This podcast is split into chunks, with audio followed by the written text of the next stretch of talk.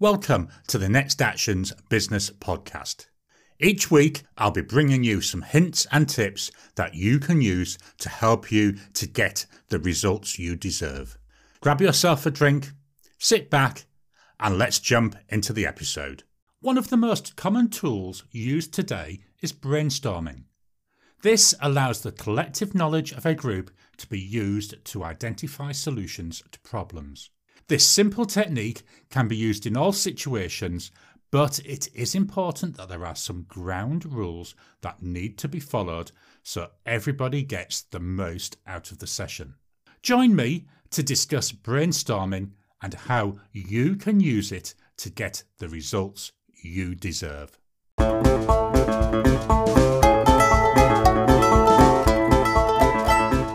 Most people have heard the phrase brainstorming, but how many people have actually used it? What is a brainstorm? If we go to dictionary.com, it tells us that it's a spontaneous group discussion to produce ideas and ways of solving problems. Essentially, a brainstorm session brings together a group of people to come up with possible solutions to a problem. It's not a complicated process, and the output from it, it usually provides a large pool of ideas that can then be developed further. The use of brainstorming is an effective way to quickly generate a large number of ideas, get people unstuck by kickstarting their thought process, get insights from a wider group, generate enthusiasm for fixing the problem, solve problems that you are struggling with, improve team collaboration. Do you want to get these results with your business problems? Can you get together a group of people who can help you to come up with ideas? To get the best results from a brainstorming session, you need to have a set of ground rules. These are the guidelines that the group use so that they can focus on the problem. I suggest the following, which is a good set of rules to start with. And as you get more comfortable, you'll then find you're able to adjust these so they more fit your needs. Have a clear objective. You need to be clear on what you're trying to address. Try and keep the objective as specific and clear as possible. If your objective is to make more money, well, that's really broad and it's not likely to generate many valid ideas. Rather, try and frame an objective to be more like increase revenue by 20% by the end of the quarter. If you're used to setting SMART goals, well, it's the same idea. Be specific, be measurable, be achievable, be realistic, and be time bound. By being as specific as possible, you get the greatest result. Don't criticise. The whole purpose is to generate ideas. You're not there to analyse them. Yes, look at other ideas, but use them as a source of inspiration, not a source to criticise what others have come up with. Encourage wild ideas. This is key. You want those wild ideas. Everyone, well, we normally play it safe. Safe, it doesn't give you the best results. By encouraging people to come up with the wild ideas, you fire their creativity. I'm not saying you'll be implementing the wild idea. What it does, it triggers your thinking so that you go down new avenues that you would have not originally thought of. And this may well lead to the delivery of those exceptional results that you're after. Build on the ideas of others. A key to brainstorming is to be taking in the ideas of other people. This, it then triggers something in yourself to generate even more ideas. One person's idea can spark the thought process in someone else, and in turn, that comes up with something that triggers yet another person. And before you know it, this chain of ideas, it gives you the solution that you want. Stay focused on the objective. Make sure that the group is focused and that they're always moving towards the objective that you've set. We've all been to those meetings. They start off about one thing and then they very, very quickly they evolve into something else. Make sure that the group is focused on the one problem. If they veer off, stop the conversation and bring them back on track. you cannot effectively solve everything at once.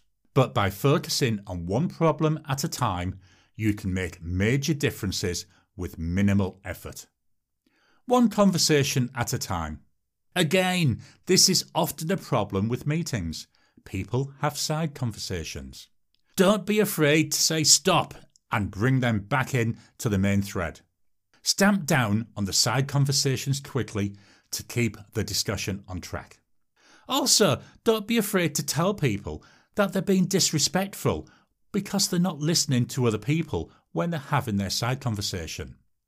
Be firm, but be consistent. Be visual. This it's a big benefit of brainstorming. I've seen and I've used whiteboards for this and it works really well. But the best tool I have for brainstorming is the sticky note, which we often refer to as post it notes. These allow people to jot down one thought per note and then put them on a large wall or table. The notes can easily be moved around or grouped together. I really think sticky notes are one of the most underused tools in business. Go for quantity. The aim of the session is to generate ideas and to generate lots of them. You're not trying to qualify the ideas, so the quality, it's not too important. What you're trying to do is come up with potential ideas, and here, the more the merrier. Don't be surprised if in your session you can generate well over 100 ideas. Turn off all devices. To be honest, this it should be a basic rule for all meetings. If a device is on, then people will look at it. That's distracting them from what you're doing. It's taking their attention away from the other members of the group, and let's be honest, it's just plain rude. Make everybody turn off their device. In 99.9% of all situations, no one's going to die if you don't respond to a message within the next hour. I find it useful to have the rules written down where everybody can see them. This way, they can't say they're not aware of the rules. So, you've got your rules. The next thing is to get ready for your session. The first thing you'll do, you'll book a venue that you can use. When doing this, make sure that the room is well ventilated and it has everything that you need. Your session, it's likely to take at least one hour, and you don't want people crowded in becoming hot and sweaty. You will not get good results from grumpy people. Send out your meeting invites, and these, obviously, they'll have the time and the location. But make sure you also include the clear objective that you're trying to solve. Include with this any links or documents that provide useful information and background. By doing this, you're giving the participants some time to understand the problem and also they can start thinking about it before they even get to the session. If you just drop the details at the start of the session, well, people they're likely to feel unprepared and flustered. This will limit the results that you get. So your session is now ready it's time to start. I suggest you use the following structure to help get the brainstorming underway. Start by reading through the ground rules. This makes sure that everybody is on the same track. Clearly share the objective. If possible, have this on display somewhere so that it keeps it clear in people's minds. I suggest that you actually do a short warm up exercise. This is just something to help people relax into the session. Try and have this as a short, creative activity. Ideally, it should be no longer than five minutes. And now it's time to move into the main event, into the brainstorming. The first thing, get everyone to stand up. Don't do this sitting down. Get them out of their chairs and moving about. I find that moving about is another trigger that can help spark creativity. You're getting the blood flowing, and that blood is going into the brain and triggering the creativity. Use as much of the room space as you can. Don't feel you have to be cramped together.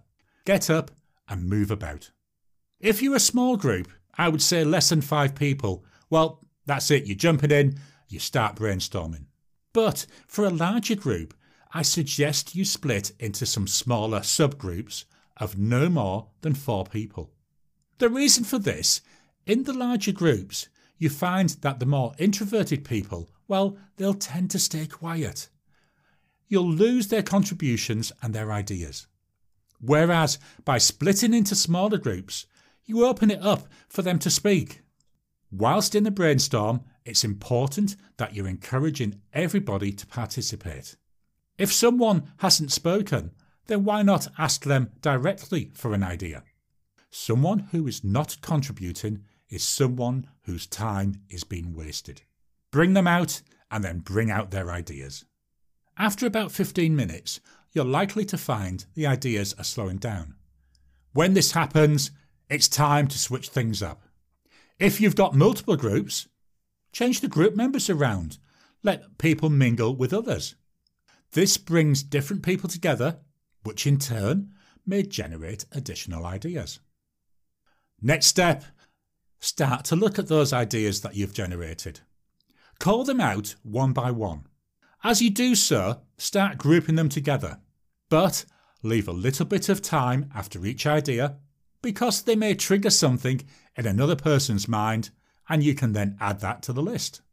Remember, this is not about assessing the ideas, you're trying to come up with additional ones. Once this is done, now it's time to wrap things up.